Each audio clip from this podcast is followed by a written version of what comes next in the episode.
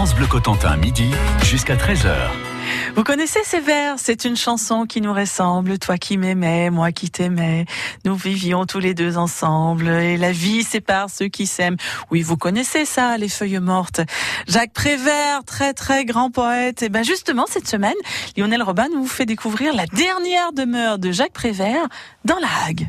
Nous sommes donc chez Jacques Prévert, dans le village d'Aumonville-la-Petite. Prévert, le poète qui nous a quittés il y a un peu plus de 40 ans, à 77 ans, en 1977. Et oui, il était né en même temps que le XXe siècle. C'est Fanny Campa, la responsable de la maison Jacques Prévert, qui nous accueille aujourd'hui. Alors, qu'est-ce qui a donc attiré Prévert dans cette région, lui qui habitait Paris et qui allait souvent dans le sud, à Saint-Paul-de-Vence? Pourquoi est-il venu s'installer dans la Hague? Alors, euh, Jacques Prévert, donc, il a acheté cette maison-là en 1970, pour être précis. Et euh, en fait, il connaissait la depuis les années 30. Il était venu en vacances avec sa première épouse et avec des amis dans les années 30. Il était venu à Aumontville-la-Rogue, pas très loin d'ici, et à Cherbourg, passer quelques jours. Et euh, l'endroit lui plaisait beaucoup parce que ça lui rappelait un peu la Bretagne, qu'il aimait beaucoup la mer, l'océan. Donc il aimait bien le côté un peu sauvage de la Hague. Il est revenu en vacances dans les années 50, dans les années 60. Il s'était fait des amis aussi ici. Et puis surtout, il y a le décorateur Alexandre Troner, qui était son grand ami, qui lui est venu s'installer dans la Hague dans les années 60 à Aumonville-la-Petite. Donc Jacques Prévert, euh, dans les années 70, enfin en 1970, avec son épouse, il cherchait une maison euh, en campagne, en bord de mer, encore pas trop trop loin de Paris. Et donc ils ont eu le coup de cœur bah, pour cette maison ici à Aumonville-la-Petite. À quoi ça ressemblait la Hague à l'époque où Jacques Prévert venait découvrir cette région? Euh, la Hague, ben, il y avait l'usine qui venait tout juste d'être construite ou depuis quelques années. Euh, voilà, donc euh, il y avait toujours ce petit côté sauvage quand même de la Hague, mais avec l'usine en fond, en sachant que Jacques Prévert, il a jamais, il s'est jamais trop exprimé au sujet de l'usine. Voilà, il n'avait pas trop d'avis sur la question. Donc voilà, je pense que Hague, ça ressemblait quand même beaucoup à ce qu'on a encore aujourd'hui, avec ses beaux paysages, avec la mer. Alors, vous parliez d'Alexandre Troner, c'était un décorateur de cinéma, ce monsieur. Il s'était installé ici avant Jacques Prévert. Ils avaient quelle relation tous les deux? euh, ils se sont connus assez jeunes, dans les années 30, tous les deux. Et en fait, ils ont beaucoup travaillé pour le cinéma. Jacques Prévert était scénariste. Euh, Alexandre Troner était euh, décorateur. Et voilà, ils ont travaillé ensemble sur les films de Carnet, surtout sur Le Quai des Brumes, Les Enfants du Paradis, Les Visiteurs du Soir. Et puis surtout, euh, Prévert a aidé Troner aussi pendant la Seconde Guerre mondiale à se cacher, puisque Troner était un juif hongrois. Donc voilà, un peu pourchassé par les Allemands. Donc euh, Jacques Prévert l'a aidé à se cacher dans le sud de la France et ils sont restés euh, très liés, très amis tout au long de leur vie. Troner qui travaillera aussi plus tard aux États-Unis avec Billy Wilder ou Orson Welles et qui fera aussi des décors de films de Claude Berry, Bertrand Tavernier ou Luc Besson entre autres. Il y a du beau monde hein, cette semaine, Lionel Robin avec vous. Dans cette chronique, on visite la maison de Jacques Prévert. La suite de cette visite guidée, c'est dans quelques instants. France Bleu. Bonjour, c'est Gilbert Guérand. Demain, dès 9h dans la vie en bleu, c'est la rentrée de vos experts de la caisse d'allocation familiale. Vous avez des questions sur le versement de vos prestations Venez les poser demain dès 9h. Et puis juste après, à 10h, on cuisine les éclairs, les gougères et autres gourmandises qui se terminent en R avec un chef venu de 40 ans. Rendez-vous à partir de 9h demain.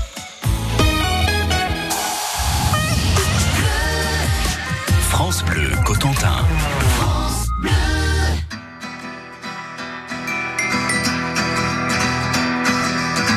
Les aiguilles de la montre ne tournent que dans un sens.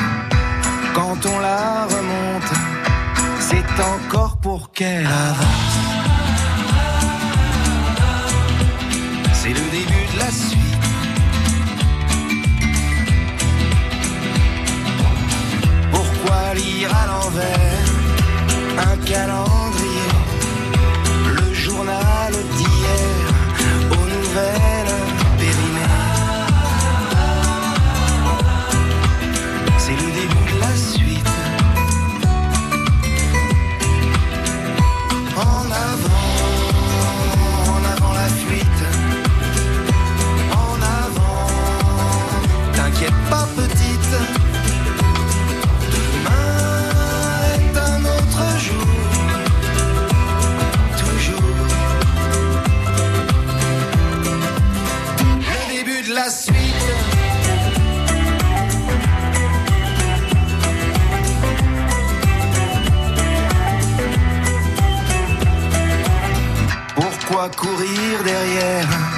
Des trains partis depuis des années On n'arrivera jamais à l'heure au rendez-vous qu'on a raté.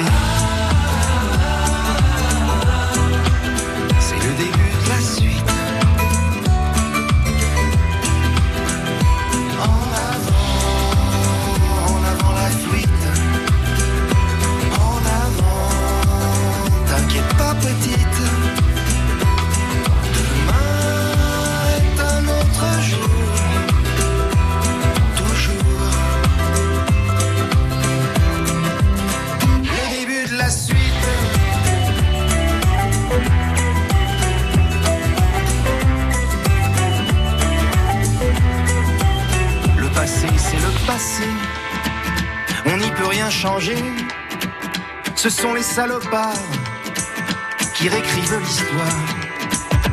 Un genou à terre, regrets, chagrins anciens, sac à dos de pierre. Ça, c'est le début de la fin. En avant,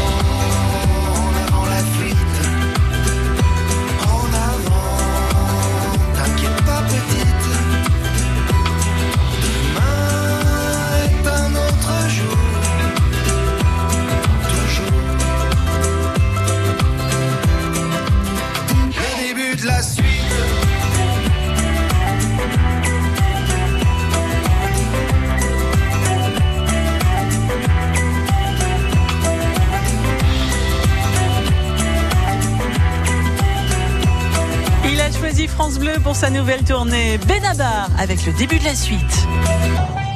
France Bleu Cotentin, midi jusqu'à 13h. Lionel Robin cette semaine est chez un grand poète du XXe siècle à Aumonville-la-Petite dans la Hague. Aumonville-la-Petite, c'est ici que Jacques Prévert a acheté une maison en 1970 et c'est son grand ami, le décorateur de cinéma Alexandre Troner, qui l'a refaite du sol au plafond. Aujourd'hui, on est dans la cuisine avec la responsable du site, Fanny Campa. Alors, quand il vivait ici à Aumonville-la-Petite, Jacques Prévert menait une vie simple et finalement assez discrète. Donc la journée type, on va dire, de Jacques Prévert, c'était qu'il se levait euh, un peu tard quand même le matin. Euh, voilà, ils prenaient leur temps le matin, euh, il s'installait dans son atelier où il travaillait un petit peu, alors euh, soit à ses collages, soit à l'écriture. Ici, il a aussi travaillé sur le film Le Roi et l'Oiseau. Euh, voilà, il passait l'après-midi ici, puis en fin d'après-midi, euh, ils allaient se promener. Donc voilà, c'était Janine Prévert qui conduisait, Jacques Prévert ne conduisait pas. Donc c'était elle au volant, et puis ils allaient sur les chemins de la Hague ou jusqu'à Cherbourg, et en général, le soir, ils mangeaient en extérieur. Et quelle relation avait-il avec les, habitants du village ici ou, des, alentours? Oh, ils s'entendaient très bien avec euh, le voisinage. C'est vrai que euh, au début, quand euh, la mairie a su que Jacques Prévert allait s'installer ici, il y a eu quelques petites réticences. Un peu peur que le village devienne un Saint-Tropez, en fait, normand, avec beaucoup de personnalités qui allaient débarquer. Et en fait, pas du tout. Oui, il y a eu quelques personnalités qui sont venues ici, mais euh, les Prévert étaient assez discrets et s'entendaient très bien avec les voisins. Euh, Les, les enfants du voisin venaient jouer avec euh, Jacques Prévert. Jacques Prévert, lui, allait à la ferme chercher son lait. Donc euh, voilà, c'est assez discret, une vie assez simple. Et cette maison, alors les Prévert, ils l'ont transformée quand ils l'ont achetée? Oui, il y a eu un an de travaux qui ont été réalisés par Alexandre Troner. Euh, donc ça concerne surtout l'intérieur de la maison a été complètement euh, revu parce que c'était une maison qui était assez cloisonnée, assez sombre. Et euh, Jacques Prévert, bah, il avait habité dans le sud de la France, euh, donc il était habitué à avoir beaucoup de lumière. Donc Troner, il a apporté ça. Il, a fait des ouvertures, il a peint les murs en blanc, petit clin d'œil au sud, mais aussi pour apporter de la lumière. Et il y a, beaucoup de lumière dans la maison. Et il a fait également ben, une extension, puisque nous sommes dans la cuisine qui n'existait pas quand Jacques Prévert euh, a acheté la maison. C'était un chemin communal. Donc euh, il y a une petite extension avec la cuisine, une petite terrasse, une petite véranda et puis le, le garage. Et le jardin aussi a été refait euh, par la famille Pellerin, voilà, du château de, de Vauville. Parce que dans le jardin, il y avait quelques pommiers, mais il n'y avait, il y avait pas beaucoup de plantes. Et euh, Jacques Prévert, il n'avait pas la main verte, mais il aimait beaucoup les plantes.